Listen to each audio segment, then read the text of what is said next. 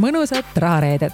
me räägime ausalt ja avatult majandusest, ettevõtlusest investeerimisest ja muidugi ka muudel teemadel, mis aitavad kaasa meie rahalisele heaolule. kõike seda lihtsas ja arusaadavas keeles. mina olen Katri Teller, ettevõtja, investor ja saatejuht. mina olen Kristjan Liivamägi, investor, õppejõud ja pereisa. meie oleme sulle kaaslasteks sinu edu teekonnal. tere tulemast kuulama Rahareedet, mina olen Katri ja mina olen Kristjan. Ja täna me räägime kinnisvara varaklassist. räägime kinnisvarast, mis see on, kuidas sinna investeerida. kinnisvara tegelikult tundub selline natukene lihtsam kategooria selles mõttes, et äh, see on selline eestlaste rahvussport isegi, nagu teda on tituleeritud, kas pole nii? Ja seda on võimalik käega katsuda, silmaga vaadata, võiks lausa isegi öelda, et kui sa lähed oma üürikinnisvara objektidesse, tunned lausa selle lõhna. no täpselt nii ja mul on siia tegelikult tuua ka üks paralleel, kuna ma olen mitmes suures ettevõttes siis töötanud, minu jaoks on kinnisvara varaklass natukene nagu ettevõtte turundusosakond. väga harva läheb keegi raamatupidajale nõu andma või ütlema, kuidas tema peaks eh, oma tööd tegema, aga turunduseksperdid on justkui kõik, et terve maja teab, et kuidas ikkagi peaks see ettevõte turundust tegema. ja sama asi mul natukene nagu kinnisvaraga tekkinud seesama tunne, et kui väga paljudes varaklassidest inimesed väga palju ei tea, siis kinnisvaraeksperdid oleme me justkui kõik no muidugi millegi osas tuleb ju arvata ja, ja kui põhilised teemad saunalaval ja kokteiliklaasi taga on kinnisvara ja kinnisvara hind, siis äh, selles valdkonnas peavad olema ju kõik kinnisvaraeksperdid. ja samuti võib-olla ka see, et äh, kinnisvara me kasutame päriselt kõik, sellepärast et me kõik ju elame kusagil. me kõik käime kuskil tööl, me käime võib-olla jõusaalis või restoranis, et ümberringi, kui me vaatame, siis kinnisvara ongi reaalselt igal pool. Kristjan, palju sul on kinnisvara? minul on äh, üks üürikinnisvara objekt ehk siis äh, kolmetoaline korter Nõmmel. aga mul on mitmeid kinnisvaraarendusettevõtete osalusi, ehk siis äh, mul on osalused äh, kinnisvaraarendusettevõtetes Liven, Hepsor, Everaus ja mul on lisaks ka kinnisvarafondi Eften kas võib siis öelda, et sa oled kinnisvara puhul pigem selline passiivsemat sorti investor? Noh, kui üldse kinnisvara puhul äh, passiivne investor olla saab, ma ütlen niimoodi, et kui sul ikkagi üürikinnisvara portfellis on, siis sa pigem oled äh, aktiivne investor. aga Katri, kuna sina oled selgelt suurema kinnisvaraportfelliga kui mina, siis äh, mis kinnisvara sinul portfellis on ja, ja kuidas neil läheb üldse?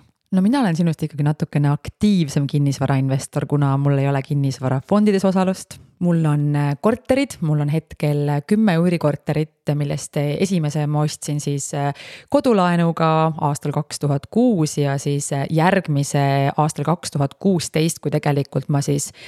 ma tunnen, et ma võib-olla markeerisin sellega siis sellist kinnisvarasse investeerimise algust enda jaoks võib-olla pigem. ja mul ongi jah, kümme korterit, ma olen küll sellel aastal või vabandust, siis eelmisel aastal paar korterit müünud ja paar ostnud. aga see korter korterite number on jäänud mul samaks, lihtsalt äh, natukene paremad palad olen endale otsinud. ja lisaks sellele on mul ka äh, mõned äh, maatükid, aga ütlen etteruttavalt, et neid maatükke ma siis kavatsen siis peagi ilmselt realiseerida ja paigutada seda raha siis teistesse varaklassidesse siinkohal muidugi on paslik selgitada ära ka siis, millised on erinevad kinnisvaraliigid, kuhu on võimalik üldse investeerida, et mina isiklikult jaotaksin kinnisvarasse investeerimisel nii-öelda kahte suurde erinevasse gruppi. ehk siis on üürikinnisvara, kinnisvaraobjektid, mis siis teenivad meile passiivset rahavoogu üüritulu näol näiteks, millel on muidugi ka väärtuse kasv olemas ja teine on siis nii-öelda kinnisvara, kas siis arendus või kinnisvara näiteks ka maatükid, mille puhul siis investorina me loodame ja ootame, et peamine tulu tuleb siis selle väärtuse kasvust. aga Katri, kinnisvaraga alati on äh, siukseid ägedaid lugusid ja juhtumisi, et äh, kuna sul seda kinnisvara nii palju portfellis on, et äh, kas sul meenub ka mõni äge olukord, mida tahaksid jagada meiega? no kahjuks neid ägedaid olukordi on olnud piisavalt ja eks see on olnud ka selline õppimine suur õppimine, et alustuseks tõesti ma olin võib-olla natukene naiivne ja usaldasin võib-olla isegi natukene liiga palju oma seda kõhutunnet, kuigi ma pean ütlema, et see intuitsioon on mul endiselt hea ja ma ise mingil määral ikkagi usaldan seda. aga neid lugusid on jah palju, et ma olen isegi teinud ühe Blondcasti episoodi nimega Need vallatud üürnikud. aga mul on olnud mõningaid tobedaid asju, näiteks äh, ükskord äh, mul üks välismaalasest üürnik siis äh, saadeti maalt välja. ta lihtsalt kadus ära, kuni ma lõpuks siis siis äh, sain teada, et ta on jah, nagu Eestist välja saadetud mingitel põhjustel, mida ma teada ei saanud. mul on olnud üürnik, kes on osutanud siis äh, teenuseid meestele minu korteris, millest ma olen hiljem teada saanud. Äh, mul on olnud üürnik, kes suurest üksindusest on siis karjunud korteris üksinda ja peksnud äh, seinu äh, naisterahvas, kusjuures äh, nii, et naabrid on mulle väga tihti helistanud, et palun tehke midagi ja kui ma lähen üürnikuga vestlema. ta on armas neiu ja noh, tõesti ei saa aru, et noh, kas naaber on hulluks läinud. aga lõpuks ma selle korteri üle võtsin, siis ma nägin, et seinad olid täiesti nagu ikkagi noh, seal olid sellised rusikajäljed ja kõik, et. et ja siis mul ka üürnik, kes on sattunud hullumajja ja ütleme nii, et neid seiklusi, seiklusi on veel ja veel, et selles selles mõttes tänaseks ma olen oma siis äh, üürnikega tegelemise delegeerinud oma äh, noore, nooremale õele Hanna-Liiviale, kes siis äh, tegeleb nende üürnikega otse ja teeb minu elu sellega lihtsamaks. aga kui ma nüüd päris ausalt ütlen, et siis see mõte, et liikuda ka osaliselt rohkem siis aktsiatesse, see mõte on mulle nagu väga atraktiivne ja, ja seal teel ma ka olen, et minu selline võib-olla eesmärk, mis mul kunagi oli, et sooviksin siis oma kinnisvaraportfelli siis oluliselt suurendada suurendada näiteks kümne pealt kahekümne korteri peale või kolmekümne korteri peale. et see on pigem natukene mul nüüd äh, muutunud, sellepärast et äh, lihtsalt üks asi on see, et see aeg, stress ja tegelikult tahes-tahtmata natuke olen hakanud mõtlema ka poliitilisele riskile. kas tohib küsida, et äh, kui palju sa oma õele maksad selle jama eest, mida ta peab kõike taluma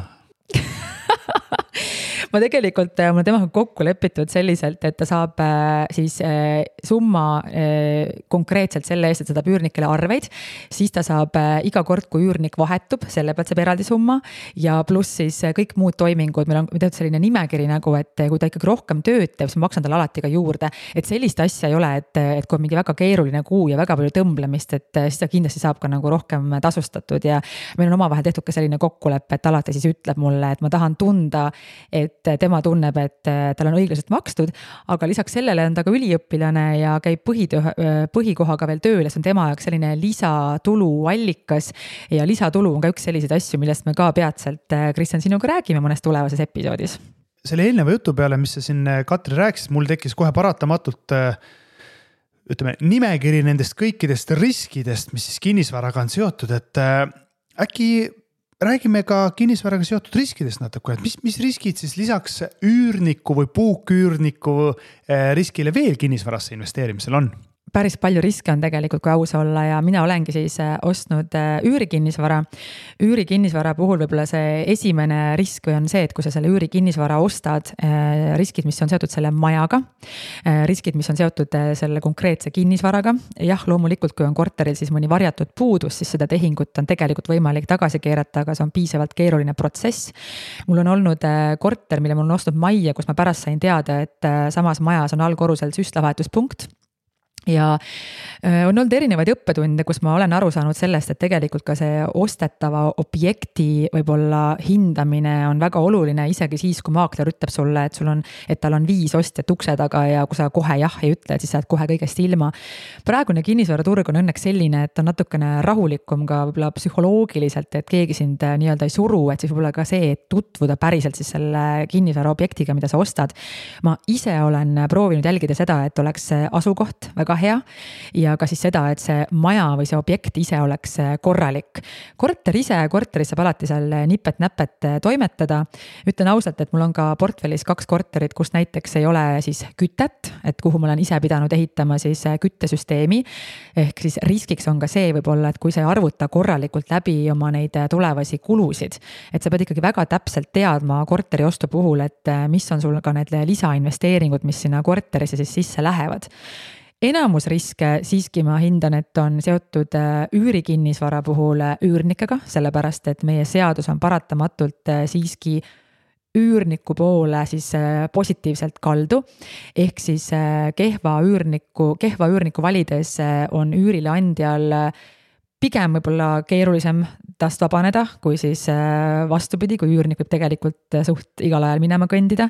et äh, siis, siis siia võib tulla ka lood näiteks, kuidas mõni üürnik lihtsalt segab naabreid või, või kuidas üürnik lõhub korterit või kui üürnik näiteks ei maksa. et kõik sellised inimfaktoriga siis seotud asjaolud ja sa kunagi ei jõua ühegi üürnikuga piisavalt hästi tutvuda ja samuti, kui sa ei tea, mida teeb näiteks tema elu, sellepärast et mul on olnud ka näiteks üürnik, kes oli väga hea üürnik, niikaua kui tal tekkis elukaaslane ja siis see üürnik ei olnud enam ühtäkki hea üürnik. et just see, võib-olla see kõige suurem risk ongi see üürnik ise see, mida sa kirjeldasid, on siis see klassikaline vastaspoole krediidirisk. risk, et teine osapool ei suuda oma kokkulepitud lepingus kokku lepitud tingimusi siis täita, mis iganes põhjusel. ja lisaks sellele üürniku riskile või vastaspoole krediidiriskile äh, minu, mina ütleks, et olulised riskid on veel lisaks siis kinnisvara turuhinnarisk. ehk siis see, mida teeb kinnisvara turuhind. juhul, kui kinnisvara turuhind väga palju langeb ja meil on kinnisvara ostetud võimendusega, siis te, võib tekkida mingil hetkel olukord, kus pank nõuab näiteks lisatagatisi, mida siis kas on võtta või ei ole võtta. lisaks on väga selgelt negatiivse finantsilise mõjuga ka üürihindade eh, muutumise risk, seda eelkõige siis just negatiivses suunas. ehk siis, kui eh, majanduses on majandustsükli langusfaas, eh, olukord on keerulisem, siis üürihindade langus, noh aastal kaks tuhat kakskümmend koroonakriisi ajal ma isiklikult kogesin seda oma üürikinnisvara puhul. ja, ja ma usun, et tegelikult mida keerulisemaks majanduses olukord läheb, seda suurem on tõenäosus, et ka mina varem või hiljem pean oma korteri puhul siis üürnikule vastu tulema ja üürihinda alandama, mis tähendab siis minule negatiivsemat rahavoogu. täpselt nii ongi, sellepärast et kui see koroona tuli, siis äh, mitmed üürnikud palusid siis oma üürihinda alandada. ja ma tulin neile ka vastu, sellepärast et sellisel ajal oli pigem noh, sa tahad, et sul oleks vähemalt see üürnik seal olemas, kes seda üüri sulle maksab. ja sellisel juhul, kui sul on äh, ka suur võimendus peal, see toob juba ikkagi riskid väga suureks. kui me räägime ka nüüd praegust olukorrast, et kui kinnisvara kinnisvarahinnad on nagu nad on. Äh, Euribor on kasvanud, ehk siis kui sul on võimendus, siis sinu see tagasimakse äh, summa on suurenenud. samal ajal kui üürid on pigem pisut alla tulnud ja, ja võib-olla ka on tekkinud üürnikke, kes ei suuda seda üüri sulle ära maksta, et sul tekib ka reaalselt ka selline oht, et sa ei suuda ise tasuda siis pangale või nendele inimestele, kellelt sa laenu võtsid või seda võimendust võtsid, neid summasid äh, tasuda.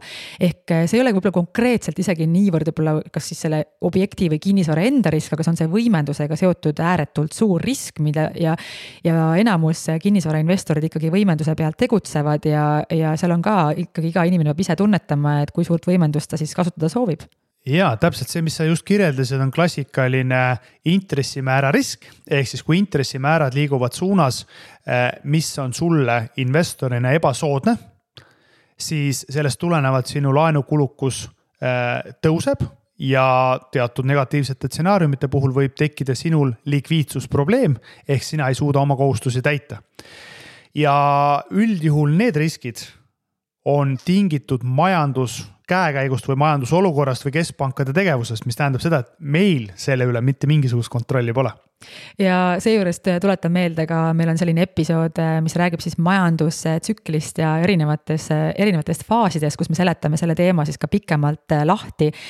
miks siis kinnisvara võib-olla hetkel selline natukene keerulisem valdkond on.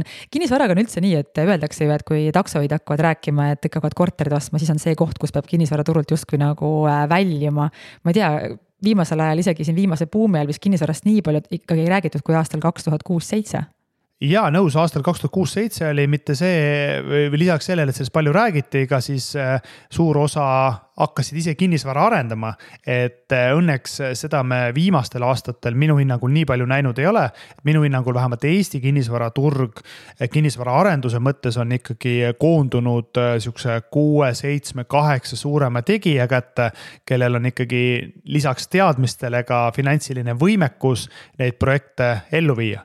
aga siinkohal olekski huvitav lahti mõtestada koos, et kus me siis kinnisvaraturul oleme ja, ja mis siis kinnisvarahindadest saab, et kas kinnisvarahinnad tõusevad või langevad, Katri?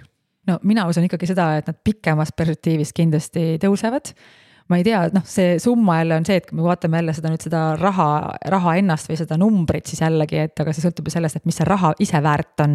sellepärast, et näiteks äh, eelmise aasta sügisel oli meil olukord ju, kus äh, inflatsioon oli kakskümmend viis protsenti, aga ka Tallinnas äh, kinnisvara ruutmeetri hind oli kakskümmend viis protsenti tõusnud. jah, ehk siis antud juhul sa räägid siis kinnisvarahindade reaal- ja nominaalkasvust. ehk nii. siis nominaalselt meil oli kakskümmend viis protsenti küll tõusu, aga korrigeerides selle inflatsiooniga läbi ehk saades siis reaalkasvuks, eh, siis me tegelikult nägime ilusat ümmargust nulli. aga ma ikkagi provotseerivalt küsiks samal teemal edasi, et sa mõnes mõttes väga osavalt pareerisid mu küsimuse ära, ütlesid, et pikas perspektiivis kinnisvarahinnad tõusevad. olen sinuga sada protsenti nõus, aga võtame natuke lühema perspektiivi. aasta kaks tuhat kakskümmend kolm. kas sellel aastal kinnisvarahinnad tõusevad või langevad? Ma ei usu, et need sellel aastal tõusevad ka aus olla. ma arvan, et eh, see aasta on pigem aasta, kus on võimalik teha võib-olla häid oste selles mõttes, et eh, kuna valikut eh, rohkem, on võimalik oma otsuseid teha läbimõeldumalt ja osta targemini. aga ma sel aastal küll ei panustaks väga sellele, et mingi suur hoog nüüd sisse peaks tulema. Nonii, ja tahan ikkagi numbreid ka, palju siis kinnisvarahinnad langevad? ma ei oska sulle numbrit päriselt öelda, sellepärast et ähm, ma ei suu-, ma üldse ei kujuta ette, et mingit sellist krahhi peaks tulema, nagu meil oli aastal kaks tuhat kaheksa, üheksa, sellepärast et see olukord on ju hoopis teine. tollal olid inimesed kõik ennast ju igatepidi lõhki võimendanud, pangad andsid ju täiesti absurdsetel äh, tingimustel laenu, et ähm, ma arvan, et selline väike selline nagu sihuke nagu sihuke alamägi tule, nagu on, aga ma ei kuidagi, ma ei näe mitte mingisugust nagu ka mingit katastroofi ausalt öeldes ai, mulle kas meeldib. sina näed või? mulle meeldib provotseerida ma.... ma vingerdan siin mikrofoni taga niimoodi, ma ei jää mida vastata. ma, ma just mõtlengi, et nii raske on olla saatejuht, et küsid ja küsid ja küsid ja vastu tuleb sihukest ümmargust äh, Jüri Rataslikku sihukest äh, vastust, et äh, ma, ma käin sulle välja meelega mõned stsenaariumid ja, ja sa võid siis ise mõtestada lahti teeme need. teeme nii, Kristjan. et äh, mina ütleks provotseerivalt ma ei hindaks seda baasstsenaariumiks, aga ma ütleks, et sellel on võimalik üks stsenaarium on siis olukord, kus tulenevalt sellest, et inflatsioon on käest läinud Euroopas üle kümne protsendi. Eh, tulenevalt sellest jätkab Euroopa Keskpank väga agressiivselt intressimäärade tõstmist raha pakkumise kokkutõmbamist, mis tähendab seda, et aastaks kaks tuhat kakskümmend kolm suveks võime me näha juba Euribori, mis on seal suurusjärgus kolm koma viis kuni neli protsenti mis tähendab seda, et aastaga on siis baasintressimäärad ja Euribor nullist tõusnud nelja protsendini, mis on ajaloo kõige kiirem tõus üldse. teise poole pealt me näeme tarbijate kindlustunde kõige madalamat punkti.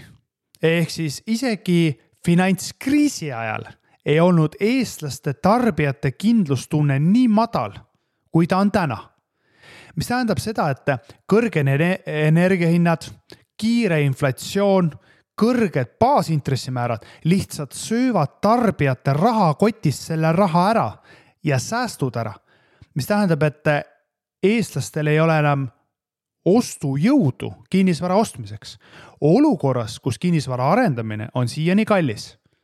nii, paneme need asjad kokku, kallis laenuraha, tarbijate väga madal kindlustunne, ostujõu langus ja mina maalin sulle ette stsenaariumi kinnisvarahindade miinus kahekümne viie protsendisest langust. nõustud või lükkad ümber? Ma panen sulle siia veel juurde siis ka põgenevad välismaalased endiselt, sellepärast et kui ma olen kinnisvara siin vaatamas käinud, siis väga palju on neid välismaalasi, kes oma kinnisvara siin Eestis realiseerivad, ka neid inimesi, kes on omanud Eestis kinnisvara juba pikalt, võib-olla kümme, viisteist, isegi kakskümmend aastat, et äh, kui ma nüüd selle ka siia juurde panen, siis ähm, kurja, ma ei taha öelda jah, sellepärast et vaata, mul on see, see on see investori psühholoogia võib-olla, et kui ma ütlen sulle jah, siis see tegelikult tähendab ka seda, et ma mõtlema, see on ebamugav mõte mul nagu mõelda, et minu portfell langeb ka nii palju. et see on kuidagi võib-olla lihtsalt ebamugav mulle, et ma ei taha nagu sellele tõele nagu otsa vaadata, aga samas, kui sa räägid faktidest, siis äh, ma ei tea, kas päris kakskümmend viis protsenti, aga miinus kakskümmend tegelikult äh,, see ei ole ebareaalne. ma ütleks siis nii, kas see on natuke vähem Jüri Ratas? Jaa, äh, on, on, äh, aga eks ma meelega natuke provotseerin, sellepärast et äh, hea oleks näha siis, kuidas sa oponeerid. et mina ütlen, et mina võib-olla investorina ikkagi selgelt olen kinnisvara hindade osas praeguselt hinnatasemelt pigem konservatiivne ja negatiiv, negatiivse nii-öelda ootusega väljavaadete osas. sest kinnisvara hinnad lihtsalt ei ole piisavalt palju langenud nojah, ja kui me tegelikult paneme siia juurde ka selle, et näiteks Rootsi kinnisvaraturg on päris suures languses, siis äh, tegelikult see mingil määral võib mõjutada ka meid, sellepärast et äh, meil on siin tegelikult ju kaks väga suurt äh, Rootsi panka. ja eks see maailmas toimuv ebakindlus ikkagi mõjutab meid ka, et me kõik loodame, et see Ukraina sõda tegelikult laheneb positiivselt ja Ukraina võiduga. aga me oleme siin väike riik ja me oleme väga mõjutatud siis sellest, et mis ümberringi toimub aga võib-olla lihtsalt, et me ei langeks nüüd liiga nii-öelda masendusse või pessimismi sellel pimedal ajal, siis äh, kas äkki on mingeid argumente või mingeid äh, ütleme niimoodi, investeerimisteese või ideid, mis siis võiks toetada just kinnisvarahindade kasvu või siis ütleme natuke pehmemat langust no ma tooksin siin paralleeli võib-olla selle eelmise kriisiga, et äh, see kõige suurem erinevus ilmselt on see, et pangad ei anna sellistel tingimustel laenu, nagu see juhtus siis äh, enne seda eelmist kriisi.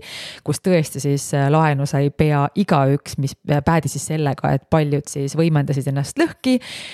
kinnisvara läks sundmüüki, oli väga palju kinnisvara turul, lükkas hinnad omakorda jälle veel rohkem alla. et praegu ikkagi pangad ikkagi vaatavad üle, kellele nad laenu annavad ja et ühesõnaga see tõenäosus, et neid sundmüüke nagu nii palju tuleb, et see ei ole eriti tõenäoline. teisalt jälle, kuigi inimeste säästus on viimasel ajal vähenenud, siis neid sääste on endiselt rohkem, kui seda oli siis eelmise kriisi ajal. ja tegelikult noh, tundub, et see olukord ka inflatsiooni rindel nii-öelda peaks võib-olla pisut äh, rahunema. et äh, ei ole nagu sellist äh, paanilist fooni võib-olla ja kui sa vaatad nagu laiemat pilti ja natukene kaugemale tulevikku, siis tegelikult no ma ütlen, et minul hetkel puudub selles mõttes selline, ma olen rahulik, see on ebamugav kergelt, aga ma ei näe mitte mingisugust äh, kohutavat probleemi siin, kui ei ole tegemist ülevõimendamisega ja samuti ka, kui sa oled pikaajaline investor, siis äh, tegelikult noh, chill pill. Kui positiivse poole pealt jätkata, siis äh, mina ütleks, et selgelt äh, ikkagi kinnisvarahindade sihukest pehmet langust või kinnisvarahindade tõusu ajalooliselt äh, on siis äh, mõjutanud ka just nimelt elanike struktuur ja elanike arv. kui me vaatame praegu, siis Tallinna elanike arv kasvab ülikiires tempos. noh, põhjuseks on muidugi Ukraina-Venemaa konflikt, aga me ei saa seda ignoreerida mis tähendab seda, et äh, kui erinevate linnade elanike arv kasvab, siis nõudlus kinnisvara järgi kasvab. Äh, ja see selgelt peaks siis äh, vähemalt mingis osas ikkagi kinnisvara hindade osas ja üüri osas ütleme nihukest pehmemat maandumist signaliseerima teise poole pealt ma ütleks niimoodi, et kui vaadata sihuke läbi optimistliku prisma, siis üks pool on nõudluse ärakukkumine aga kui me vaatame ka, mis toimub pakkumisega, siis ka pakkumine on oluliselt kokku kuivanud. mis tähendab seda, et mikroökonoomilise tasakaalu tõttu, kui nõudlus ja pakkumine mõlemad langevad, siis tegelikult hind ei pruugigi nii palju langeda või hind võib jääda lausa samaks. nii et ka kinnisvaraarenduse poole pealt, kus meil väga palju uusi arendusi enam turule tulemas ei ole või vähemalt kinnisvaraarendajad on pannud osad arendused seisma, eh, siis äh, ma ütleks, et see võiks samamoodi signaliseerida siis pigem kinnisvaraturu pehmemat langust. aga need on siis nii-öelda need positiivsed aspektid, mis võiksid mõnevõrra tasakaalustada neid nii-öelda negatiivseid aspekte, mis me välja tõime, et oleks, kuidas nüüd öelda, kaalukausid oleks siis ikkagi tasakaalus, et me ei langeks siis liiga negatiivsetesse stsenaariumitesse. kas sa mäletad, Kristjan, et meil oli sinuga ka kihlvedu? Mäletan. et vaatame, kuidas siis sellega läheb meil, ma ei mäleta, mis me tähtajaks panime, panime vist aasta lõppu või? Äh, kolmkümmend juuni oli, mina mäletan väga hästi. ja, ja praegu, kui ma andmeid vaatan, siis selgelt äh, kihlvedu äh, pigem on liikumas minu panuste poole? no vaatame, vaatame, meil on veel mõned kuud aega ja ütlen ausalt, et ega mul kahju ei ole, et mul on selles mündimängus sinu vastu väga hästi seni läinud. aga Kristjan, räägime ka pisut sellest, et kuidas ikkagi alustada, sellepärast et kinnisvara puhul on meil üsna kõrge barjäär, sellest, et kinnisvara osta on ikkagi ju kallis. ja võib-olla kõige selline lihtsam viis on alustada siis selliselt, et võtta endale oma esimene kodulaen ja osta see korter selliselt ja täpselt samuti mina ka tegutsesin minu kõige esimene üürikorter või see ka minu portfellis olev täna see korter on ostetud siis äh, kodulaenuga, ma olen selle ostnud eraisikuna, ma olen selle andnud siis enda ettevõttele tasuta kasutamiseks. oot ja..., oot, oot, oot, tohib nii palju head informatsiooni, kohe küsin, miks kodulaenuga? Sellepärast, et äh, kodulaen on äh, kõige soodsam laen. Ja ma täpselt ei mäleta, mis mu intress oli, appikene, see oli mingi üliväike intress, ma sain selle äh, laenu vist aastal kaks tuhat seitse. neljakümneks aastaks vist toona isegi. Ja kas mu, võis olla, mu laenuintress on mingi null koma viis pluss Euribor? Äh, võib olla küll. Jah, võib-olla need olid nii-öelda selle aja parimad laenutingimused nüüd ma saan täitsa aru, miks see on ostetud sulle eraisikuna kodulaenuga, aga oota, sa rääkisid veel sihukest keerulist konstruktsiooni, et sa andsid siis oma ettevõttele tasuta kasutada miks äh, nii keerulised skeemid? sellepärast, et äh, kui mul äh, era, eraisikuna siis rendin oma korterit välja, siis sellisel juhul tuleb maksta ka siis üüritulult tulumaksu. kui ma annan selle korteri oma ettevõttele kasutada, siis see üüritulu tuleb mul ettevõttesse. ma saan seda raha siis seal ettevõttes reinvesteerida siis ilma selleta, et ma vahepeal peaksin tasuma makse tundub väga-väga nutikas, aga kuidas sa selle raha pärast äh, ettevõttest välja saad eraisiku tarbimisse, et äh, poes sa ju ostad piima ikkagi eraisikuna? Seda kindlasti, mul on äh, ettevõttel erinevad siis äh, sissetulekuallikad, äh, mul on üüritulud, mul on erinevad konsultatsioonid, mida ma teen. ehk siis ma olen selles mõttes ettevõtja, et ma, mul on erinevad allikad, kust ettevõtetesse siis mul raha tuleb.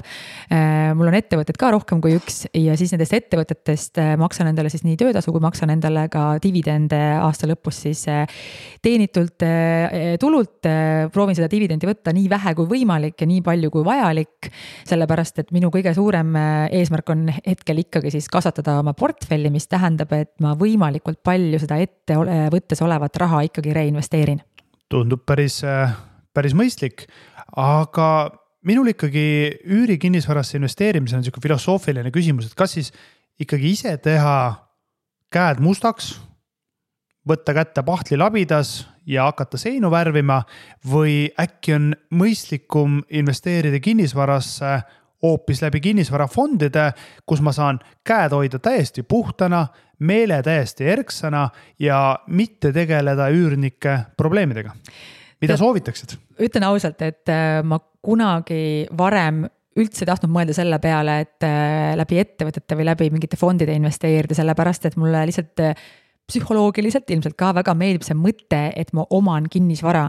olles nüüd seda teinud aastaid ma olen natukene muutunud siin mm,, ma ei tea, pehmemaks, aga ma olen kuidagi saanud ka väga tugevalt tunda neid äh, varjukülgi ja siis seda, et kui me räägime siin sellest, et äh, sinuga, et me oleme rahaliselt vabad ja me saame teha täpselt seda, mida me tahame. siis ma mõtlen, et kas see, mida ma päriselt teha tahan, on siis näiteks see, et üürnikega tegelemine või isegi siis, kui minu õde tegeleb mu üürnikega, ta ikkagi peab minuga konsulteerima vahel või siis äh, mingeid asju arutama. et kas ma tahan sellega tegeleda, et sellisel juhul muidugi on läbi fondide investeerimine tundub atraktiivsem, samuti samuti ka see, et äh, võimalik on alustada ka tunduvalt väiksemate summadega täpselt, et äh, siinkohal ma hea meelega jälle provotseerin natuke, et toon välja argumendid, miks minu hinnangul on mõistlikum äh, nii alustaval investoril kui ka tegelikult suurel investoril, kes päriselt soovib olla rahaliselt vaba ja sõita igal ajahetkel Portugali, kui ta seda soovib äh,.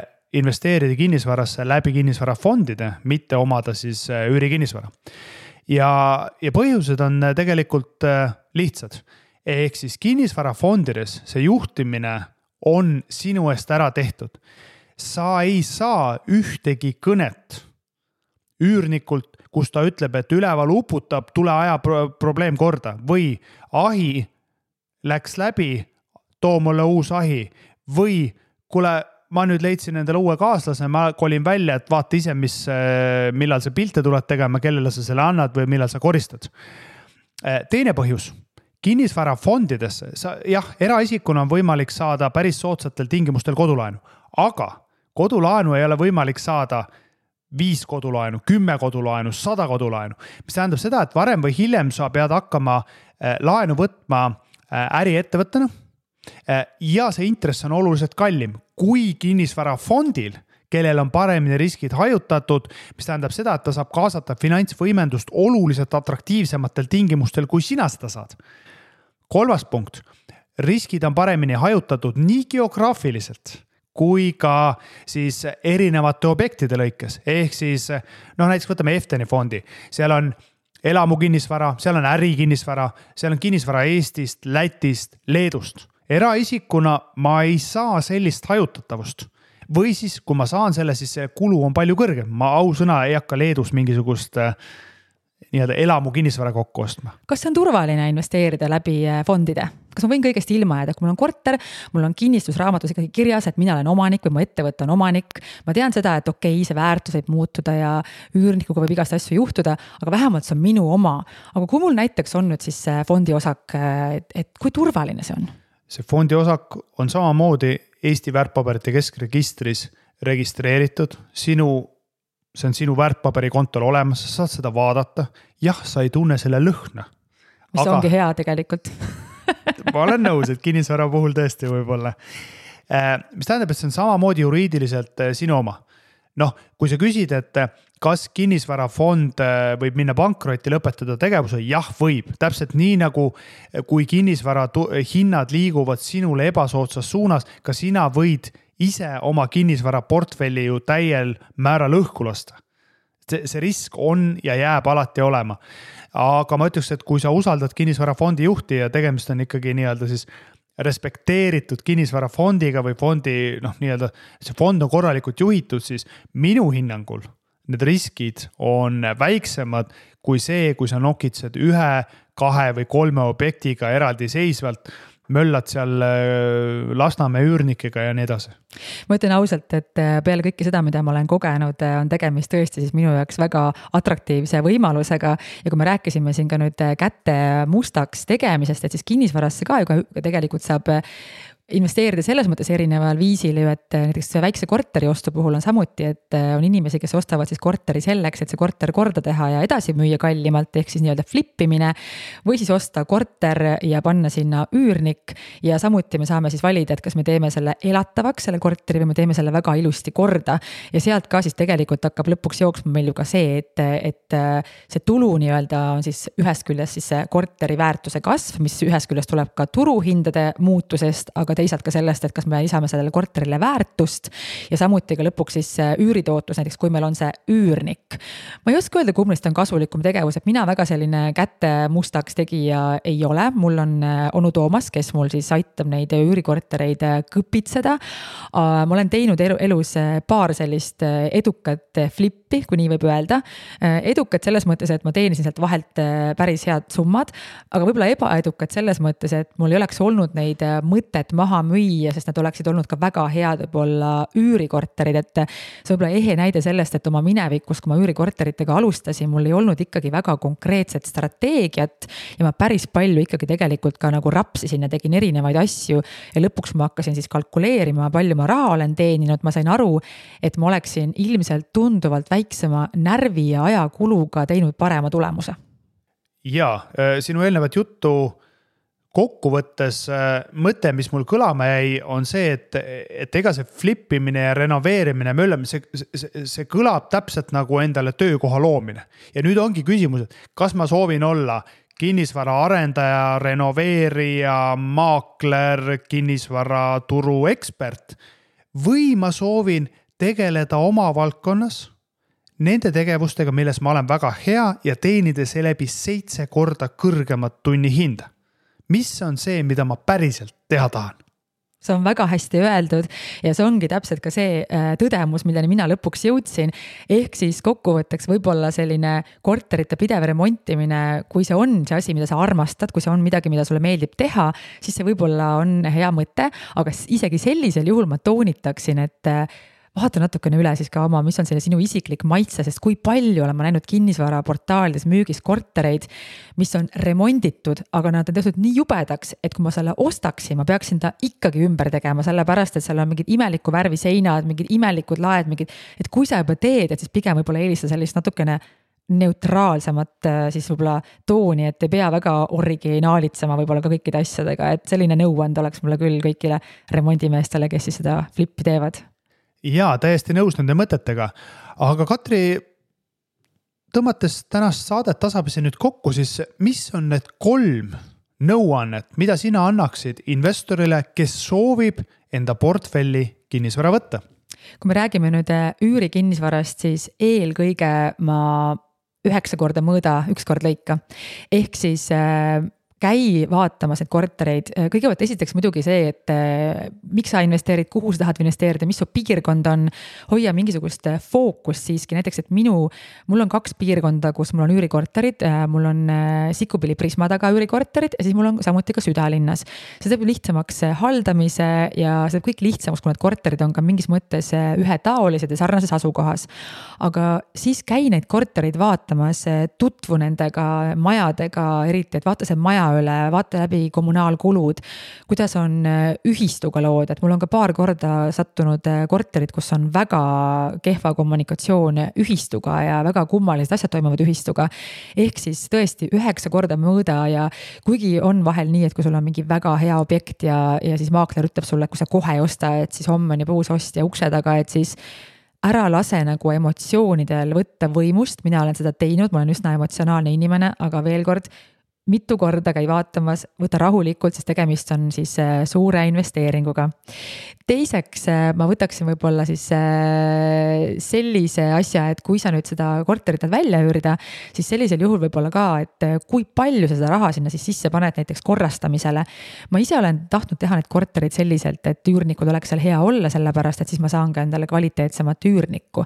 aga võib-olla seal on kuskil selline nagu mm, siis tasakaal, et see korter oleks ilus, helge selge ja puhas, aga samal ajal ka, et ei tasu sinna nagu üle investeerida, et väga korralikult siis teha endale eelarve ja mõelda läbi ikkagi, et mida, mis seal korteris peaks olema ja, ja mis mitte ja arutada läbi ka siis, mis võiks olla see potentsiaalne üürihind ja, ja see tootlus.